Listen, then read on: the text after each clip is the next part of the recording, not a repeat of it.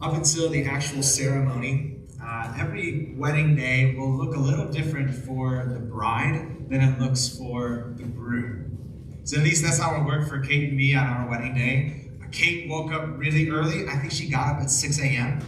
And she drove in the pouring rain to meet her bridesmaids for the very first preparations of the day.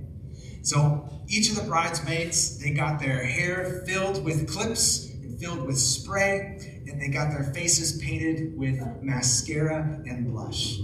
And then, after all this, the bride has to don her dress. Yes, this is the article of clothing that she has wear, spent days choosing, that she has spent hours getting tailored, and that she will wear only one time for a couple. And meanwhile, the groom, myself, I stayed up late the previous night around the bonfire with the groomsmen. I slept in probably until 9 o'clock that morning. I wore sweatpants to breakfast with the groomsmen. Uh, we went back to the house, just kind of chatted it up for a couple hours. We helped set up the church a little bit, and I put on my suit probably an hour before the ceremony. So just a little bit different of days up until the ceremony. Now, I don't know what your wedding looked like. I don't know what your dream wedding would look like, but I can tell you what's not a good idea. Now, let's say the bride goes all out. Just a beautiful dress, fancy hair, perfect makeup. She's got that something old, something borrowed, something new, something blue. She is to the nines. And she walks down the aisle to meet her soon to be husband. But before she sees her husband, she can smell her husband. Because her husband, her soon-to-be husband, has not bathed in a week.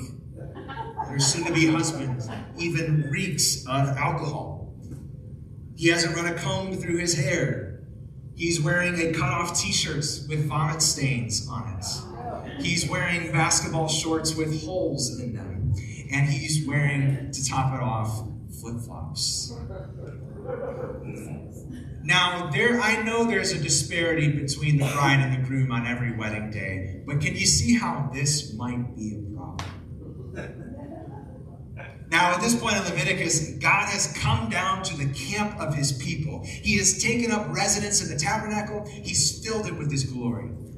And the sight of this is so glorious and majestic and filled with splendor that it causes the people to shout for joy. It causes them even to fall on their faces. And yet, two of those people, priests even, naming names are Nadab and Abihu. They are like the hungover and disheveled groom. They stroll casually into the place where God is specially present. And their negative example prompts God to give the instructions of chapters 11 to 15 of Leviticus. and we can sum up God's purpose in these instructions like this. It's printed on the backside of your bulletin. God tells his people how they will be fit for his presence through instructions that remind them of what he's done for them and how he's called them to live. God tells his people how they will be fit for his presence through instructions that remind them of what he's done for them and how he's called them to live. We'll walk through Leviticus chapters 11 through 15 in four stages. First, we'll quickly define a few terms. Second, we'll take an overview at these instructions in these chapters. Third, we'll explain God's purposes behind these instructions. And finally, we'll unpack the relevance of these chapters. And so by the end of our time, my prayer is that God would make us in awe of his grace in Christ. That though God dwells in unapproachable light, as we sung earlier, that Christ can make anyone fit for God's presence It's my prayer that we'll see that though we are unclean in ourselves, we can be made clean before God. And we can actually walk cleanly after Him. So let's start with a few definitions, okay? So before talking about any subject, especially a difficult subject, you should make sure you know what you're talking about. Especially if it's a contentious one you're talking with somebody else. You should be on the same page you should define your terms. So I want you to open to Leviticus chapter 11. It's on page 88, the Bible in front of you. It'll really help you to have it open because it might be lost if it's not. Leviticus chapter 11. And when you got it, I want you to glance over the chapter, just over the first few paragraphs, even, and I want you to see if you can spot a couple of words that repeat. We do this often on Wednesday nights, and we came up with two. There are two words that repeat a lot in this chapter. Survey says we are looking for clean and unclean. These are two words that come up a lot in Leviticus 11. And we're going to toss in one more really important word in this chapter. Not because it repeats so much, although it does, but especially where it's placed. It comes up at the end in verses 44 and 45. You see it four times in those verses. It's the word holy. So these are the most important concepts, not just in this chapter, but really in all of Leviticus 11 to 15. Clean, unclean, and holy. Now, a good introduction to these concepts actually comes in the chapter before, in chapter 10, verse 10, which says, You are to distinguish between the holy and the common, and between the unclean and the clean. So think of it like this you got two major categories. Two major categories that define all the people and all the stuff in Israel. You have the holy and you have the common. Now, the holy is what is set apart for and close to God. The holy is what is set apart for and close to God. The common is everything else. Now, underneath the common are two subcategories clean and unclean. The clean is what is pure, what is whole, and what is associated with life pure, whole, associated with life. That's the clean, one of the subcategories of common. Now, only what is clean can be sanctified or set apart or made holy. So, to be clean is to be fit to come into God's presence. All that is unclean, the other subcategory of what is common, all that is unclean is what is impure, disordered, or associated with death. Impure, disordered, or associated with death. Just a quick clarification not everything that is sinful is unclean. I mean, sorry. Uh-huh. Not everything, not everything that is unclean is sinful, but everything that is sinful is unclean. So just because something is classified as unclean doesn't necessarily mean it's sinful. However, all that's unclean is meant to picture what sin does. All sin pollutes us. All sin makes us unfit for God's presence. Now, I know that was really exciting stuff. If you had a hard time tracking with all of that in your head, take a look at that chart on, at the back side of your bulletin. This is from uh, a theologian named Michael Morales. And notice the arrows that run along the top and bottom of that chart. So you see how sin can profane the holy and make it common. Sin can also pollute the clean and make it unclean. And then that top arrow goes in the other direction. So sacrifice cleanses the unclean and makes it clean. And sacrifice sanctifies the clean and makes it holy. This chart is really helpful for understanding Leviticus and the whole setup. Here. And these categories of clean, unclean, and holy, uh, they remind us that, again, that Leviticus is not an isolated set of rules. Leviticus is a set of solutions to problems. So, what are chapters 11 to 15 about? Well, keep in mind, it's like this holy bubble has entered this sea of uncleanness. So, a question is how do you keep this holy bubble clean? The question is, how do you keep, how do unclean people enter into this holy bubble and not end up like Nadab and Abihu? God actually wants to be near his people. God wants his people to be holy. But how does that happen? We'll enter these instructions from chapters 11 to 15. These instructions for how people would stay clean, these instructions for how people would be fit for God's presence. Right, those are our terms. Let's take a look at these actual instructions, and we'll head into chapters 11 to 15. Now, I know what you might be thinking. You might be thinking, boy, I am not really thrilled about reading a set of instructions. And I get it, I can sympathize. We believe these chapters are given by God. And at the same time, though, these chapters can feel like the ones that are among the most foreign to us when we read the Bible. But that's why we started with the forest and not with the trees. So you read chapters 11 to 15. If you get lost in any nitty gritty details, remember the purpose behind these instructions. Remember the purpose behind all of Leviticus. All of these instructions are part of God's desire to be close to his people and for his people to be close to him. Now, no analogy is perfect, but you might think of these chapters like music scales. Anybody, even who played the recorder back in fourth grade, knows what music scales are. So, music scales are not exciting on their own. I bet you would not pay money to go to Severance Hall to listen to someone play music scales. You wouldn't do that. But music scales serve a greater purpose. The pianist who masterfully plays Beethoven's Moonlight Sonata, he had to master how to play music scales first. They serve a greater purpose. So think of these chapters like a little like that. So at the 30,000 foot level, chapters 11 to 15, they have to do with boundaries for the Israelites' physical bodies. The chapters alternate between uncleanness that can come to them or uncleanness that can come from them. So chapter 11 deals with food. This is uncleanness that can come to them.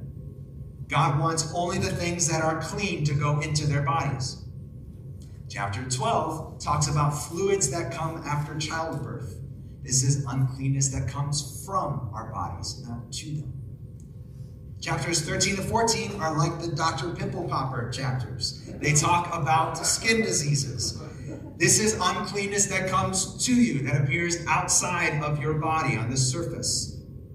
And then chapter 15 alternate again uncleanness that comes from us keeps the pleasant topics going, and talks about various bodily discharges. So, again, this is uncleanness that comes from us. So, just taking a look at the 30,000 foot level of these chapters, there's a lot of stuff that could make them unclean. It reminds me that God is not the God of positive vibes only. A lot of people say that. God is brutally honest about the world that we live in. We live in a world of death and disease. And these realities constantly affect us. These realities constantly damage us. And death and disease should remind us of all the ways that rebellion against God has unleashed curse upon the world. And so, here in these chapters, God tells them about all the stuff that will separate them from Him. So these chapters are loving. God wants to stay close to his people, and so he gives them instructions. So let's take a look. Start with chapter 11. Chapter 11 deals with food, uncleanness that can come to them from outside of them and go into them. So God organizes the instructions about food very purposefully. He sums it up at the end of the chapter. You look at chapter 11, verse 46. He says, This is a law about the beast and bird and every living creature that moves through the waters and every living creature that swarms on the ground. So, in this chapter, here's the order how it goes it's organized. First, we get land animals, then we get sea creatures, and then we get air animals. Does this order sound familiar at all? Well, it should. It's the same order from creation Genesis 1 to 2. So it's another small reminder that what we're dealing with here in the tabernacle is a place where God is present like a new Eden. This is like the beginning of a new creation. So you look at the land animals, verses 1 to 8. God tells them that they can eat anything that meets two criteria anything that's cloven footed and that chews the cud. So that means they can't have any more than two digits on each of their feet and chewing the cud probably means that they chew their food thoroughly. So for the sea creatures, verses 9 to 12, God tells them that they can, eat, they can eat anything that meets two criteria. For the sea creatures, they have to have fins and they have to have scales. So people from Boston, if they were around back then, would be very sad because they could not eat their lobster and they could not eat their chowder. Um, so, for the air animals, verses 13 to 20, he's, God starts with birds. Instead of meeting certain criteria, God lists specific birds that they were to avoid. And then God goes on to insects, because yes, apparently Israelites ate insects as well. So they can eat the ones with wings and have four legs to use to hop around. So here you go. Here's their diets. There's just a little summary of. Now, you might be thinking what I thought after reading this chapter. Uh, you might be thinking of uh, the, your favorite one word question when you were a kid. Why? Why, why is this here? And the response we might think from God could be a parent's favorite four word answer because I said so. Is it as simple as that? Is it as simple as these instructions are here because God said so? Well, we should trust God enough to do what He says even when we can't fully understand it. But I think chapter 11 shows us some of the rationale behind what animals are clean and what animals are unclean. so you combine all of them together, whether it's land animals, fish, or insects. The animals that are clean are the animals that behave normally for the class they're in. So you see this if you spotted it, especially in how the animals move around. So the animals with cloven hoofs, or the fish with fins, or the insects with hopping legs, all of them move in a way that fits their class, that's normal to their class. so, in this way, God could remind his people that they should live and move within the norms and boundaries that he's given to them. And there's at least one other visible rationale behind these distinctions and these instructions. We see it in God's prohibitions on what birds they couldn't eat. They couldn't eat birds of prey. We see it in prohibitions God gives about touching animal carcasses. God wants them to avoid anything that's associated with death. So, because that's to be associated with death is to be far from the God of life. So, maybe those are couple of reasons we could see of why these distinctions. But let's say you and I were Israelites in the wilderness back in Sinai. I know it would be crazy, wouldn't it? Thousands of miles away, thousands of years before. But if we were Israelites in Sinai, we've gotten a new start. We've even gotten a new Eden, and we anticipate so much more to come.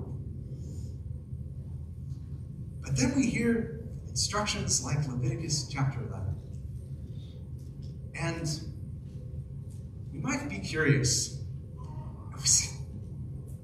Look at all this stuff that God's keeping us from. We can't eat shrimp. We can't eat ostrich eggs. We can't even eat rock badgers. Now, it would be ironic if we thought that way because that's how they thought at the first Eden, too. Because you remember that Eve fell for Satan's ploy about how restrictive and how stingy God is. And Eve forgotten how generous God had been. Even here, look at how much they could still eat. I mean, how many different fish does this qualify under? How many different ways can you eat beef? But ever since the fall, you and I have told ourselves that boundaries, especially boundaries from God, are bad. We've told ourselves that true freedom is the absence of any boundary and the absence of any restraint. That true freedom is not having any boundary, and that true freedom is being your true self with no boundaries. My friend, that's a lie. You can never live without boundaries. If you try to, you will simply be enslaved to your own appetites, and those will be your boundaries. True freedom is living within the good, generous, and life giving boundaries that God has placed upon us. And so, chapter 11's food instructions should remind us of that. So, let's continue in our overview of these instructions. Chapter 12. Chapter 12 talks about uncleanness that comes from within us, not that comes to us. Namely, chapter 12 talks about fluids from uh, fluids and blood from childbirth. You might reasonably say, I thought childbirth was a good thing. Life is a precious gift that God even told his people to be fruitful and multiply. But throughout this very short chapter, we're told that it's not the baby who makes mom unclean, although babies will get their moms dirty. Rather, notice, especially like in verse 7, it's the blood that makes mom unclean. Verse 7 says, Then, shall, then she shall be clean from the flow of her blood. So it's yet another reminder of sin's effects on the world. That the very process that brings about new life is tainted with death. Blood is a symbol of life throughout Leviticus, throughout the Bible. And any loss of blood is like a loss of life. And a continual loss of blood will lead to death. And so they are, at least ceremonially, unclean. A couple other notes on chapter 12. Uh, it, it says a woman would be unclean for a longer duration if she had a girl than if she had a honestly speculating about this, but it could be that because it's because a girl will be able to lose blood in menstruation when she comes of age. Chapter 15, we'll talk about that. Another note is that Mary and Joseph followed this chapter, Leviticus 12, when Mary, after Mary gave birth to Jesus. And Mary and Joseph gave two turtle doves instead of a lamb is yet another detail that Jesus was born into poverty, uh, not into a rich household. All right, on to chapters 13 to 14, but just a quick glance back out of the forest and not just at the individual trees. Remember, God gives these instructions so that he can be near his people and his people can be near him. God gives these instructions so that his people can stay clean. And to stay clean is to stay within God's norms. To stay clean is to, to, to stay near life. To stay clean is to remain whole.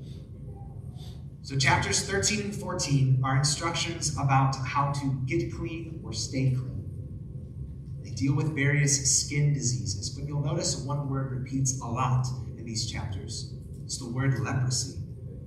This is not the leprosy of modern day. This is more of a catch all term, referring to all kinds of skin diseases. And towards the end of chapter 14, you're going to see that these chapters deal with what appears to be mold and mildew, and it tells the priests to address these problems as best as they can. No one caught that dad joke. Okay. Um, so, chapter 13. Chapter 13 repeats a process for diagnosing and treating various skin diseases. So it starts with a person going to the priest, and you can probably hear the commercial now, which says, if you have moderate to severe plaque psoriasis, ask your priest if you are unclean.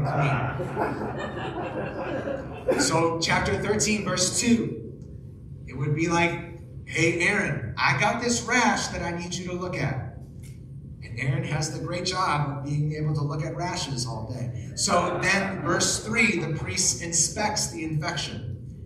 And then the chapter lists various symptoms, and the priest will diagnose based on those symptoms.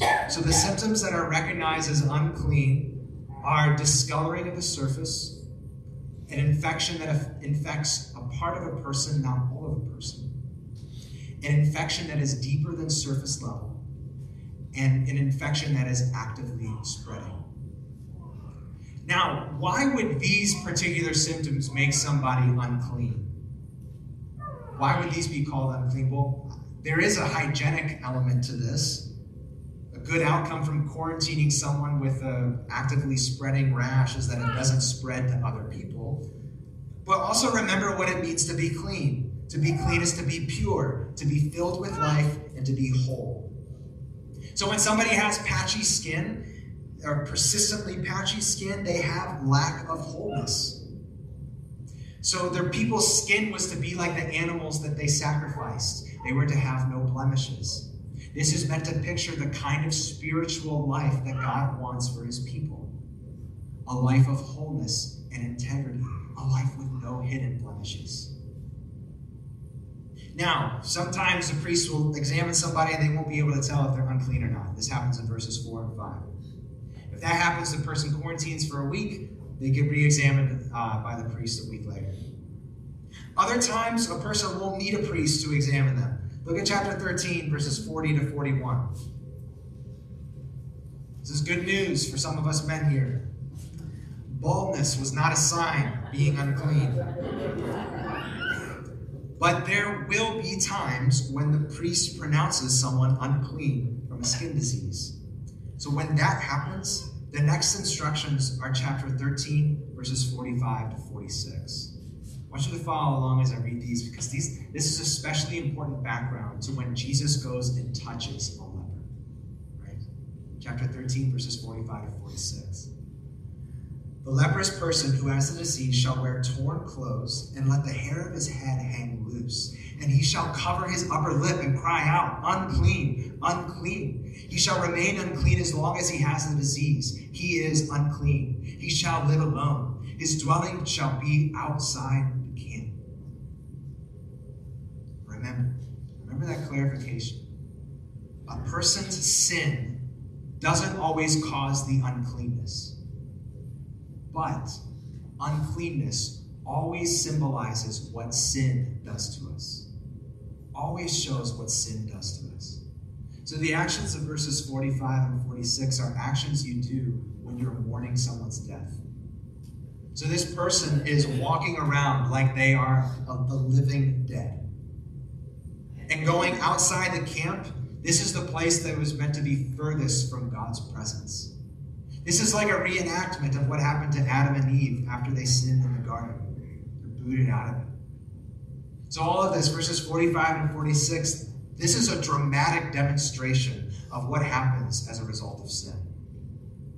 This is a dramatic demonstration of what happens when you live life on your own terms.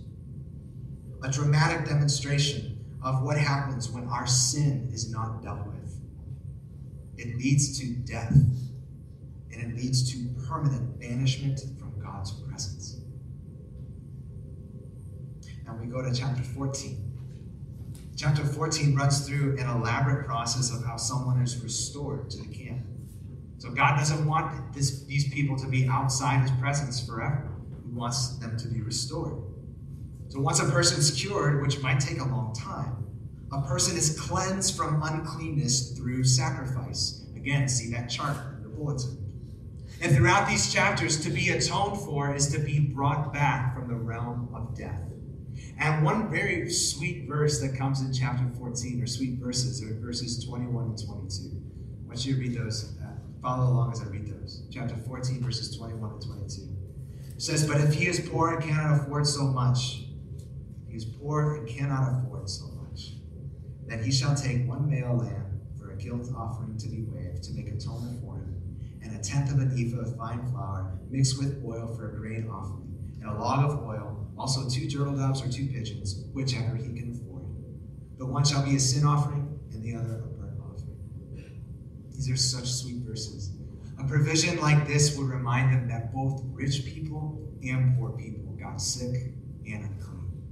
A provision like this shows that God desires all people to be restored to Him. A provision like this reminds them that God shows no partiality, that restoration is not reserved only for those who can afford it.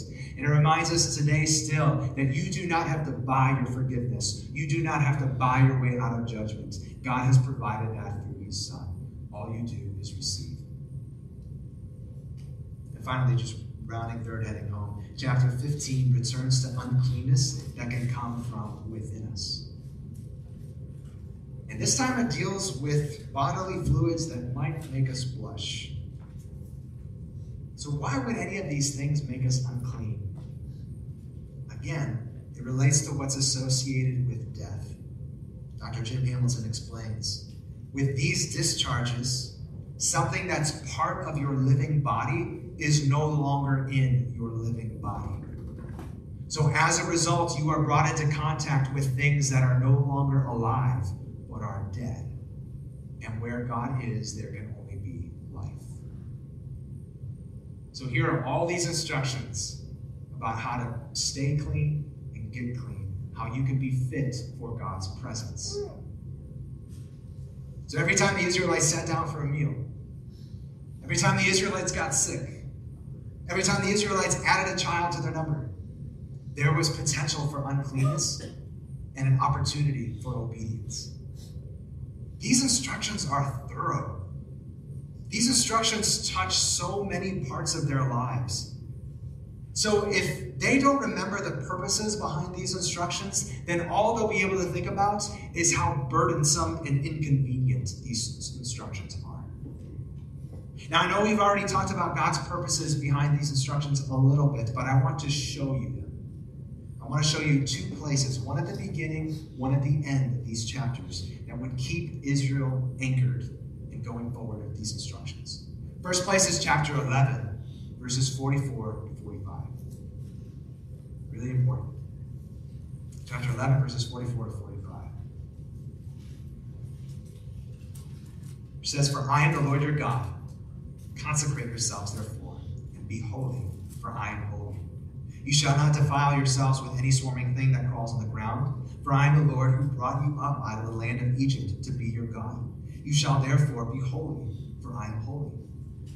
These verses remind us God has already made the Israelites his own. God has already delivered them. God has already saved them. Now he wants to make them holy.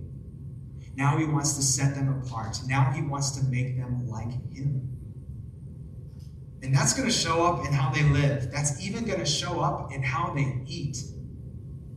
Gordon Wenham says this every time the Israelites ate, they distinguished clean from unclean animals. This means every time they ate, they are reminded that God distinguished them from all the other nations. And if at times it, there doesn't seem to be a reason for why certain foods are clean and certain foods are unclean, well, there's no apparent reason why God chose Israel and not another nation. So they should choice. God loved them because he chose to love them. That's what we read in Deuteronomy 7.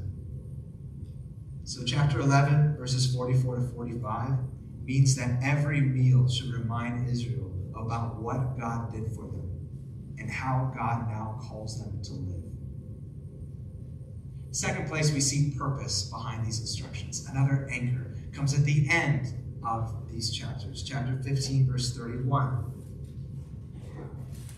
Chapter 15, verse 31. Which says, Thus you shall keep the people of Israel separate from their uncleanness lest they die in their uncleanness by defiling my tabernacle that is in their midst. So we've noticed God's heart throughout these chapters. This is another important thing to keep in mind. God's instructions always reveal God's character and his heart. God gives these instructions in order for his people to be close to him. God desires his people to be restored to him, to have deeper fellowship with him. That's the goal of holiness, to be close to God. But all this uncleanness should press upon them and us the infinite chasm that exists between us and between God. Yes, God desires us to be close to Him, but there is a deep danger in being unclean before the unapproachably majestic God. In these instructions, God tells Israel that they cannot approach Him just as they are and be okay. They need to be made clean. So it's getting to be lunchtime. So should you look to Leviticus chapter 11 to decide what you should eat? Because we got some pork downstairs. and you might really be craving some rock badger for dinner. So are you allowed to eat it? Are you allowed to enjoy a, a great spicy meatball afterwards? I don't think they're that spicy, but Coming to the close of our time, we have to ask what all of us might have wondered throughout this. Are these instructions still relevant? No and yes. No and yes. The individual instructions themselves aren't quite relevant anymore. Largely because we don't live in an ancient Near Eastern nomadic village society. These instructions are for a specific people in a specific situation. Individual instructions aren't relevant not only because we live in a different time and different place, but also because we live under a different covenant as Christians. We live under a different covenant. So it's going to help us to define our terms. A helpful definition of covenant is a relational bond between two parties which typically has obligations, blessings, and curses, and is often sealed by an oath. The instructions in Leviticus 11 to 15 come under the Mosaic covenant, the covenant with Moses or the covenant made at Sinai. Jesus has fulfilled the Mosaic covenant. Not just a part of it, not just some of it, but all of it. And Jesus has actually brought a better and new covenant. So, for example, Leviticus 14, the priest could only pronounce lepers clean. Jesus can actually make unclean people holy just by a touch, not just pronounce it. So, in the Mosaic covenant, God saved and set apart one nation for himself. And that nation would show their identity and their calling through how they lived, even through how they ate. So God intended that nation's holiness to be a light to the nations around them, so that one day they too would become holy. But that's not what happened. So God sent his son to be faithful where his people were faithless. Jesus' sinless holiness allows him to approach God's presence, and his substitutionary sacrifice on the cross means that he could save anyone who believes, not just those from one nation those from any nation. This is the new and the better covenant. In the new covenant, God's people aren't those from just one nation, they are all those who belong to his Son. So this means God's people no longer need to distinguish themselves from other nations through what they eat.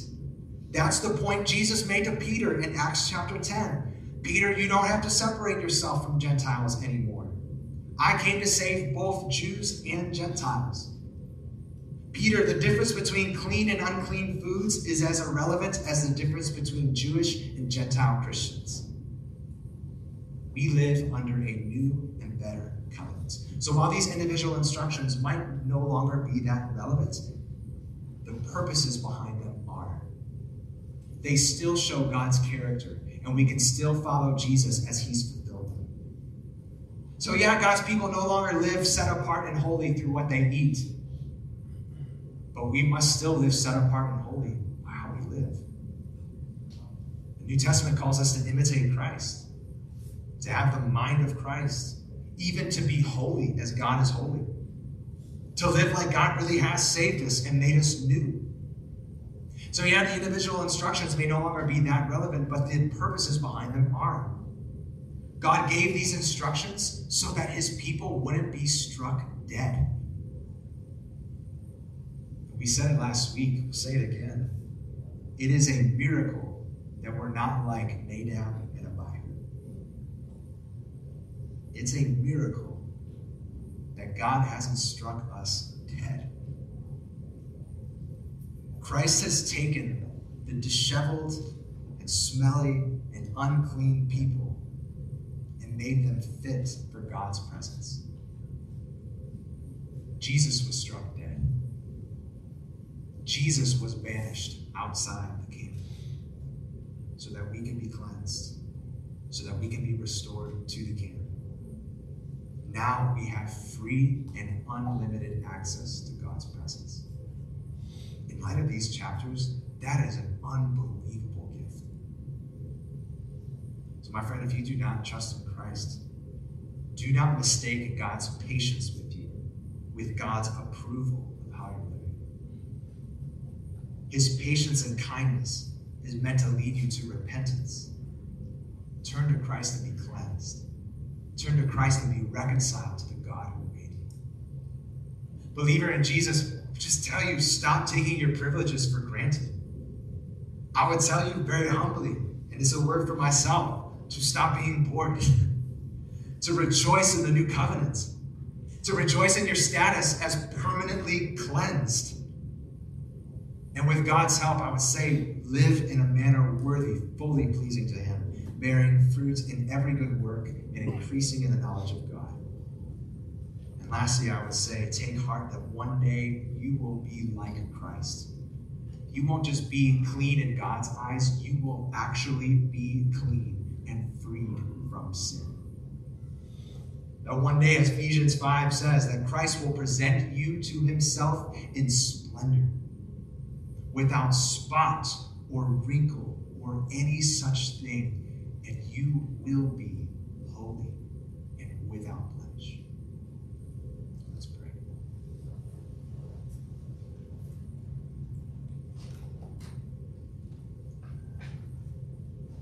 Lord Jesus, thank you that by your blood, by your sacrifice, you have made us clean. Lord, cause us to leave today with hearts filled with new appreciation from your word of how precious this gift is. That we are permanently clean. That we sinful, unclean people are now made fit for God's presence because of what you've done for us. But Lord, we need help. Help us to live out who you've made us to be. Help us to live holy, to live set apart, to live distinct, loving, and humble lives from the world. And it's our prayer that more would be made fit for God's presence through Christ. So, God, help us in this time. Glorify your name.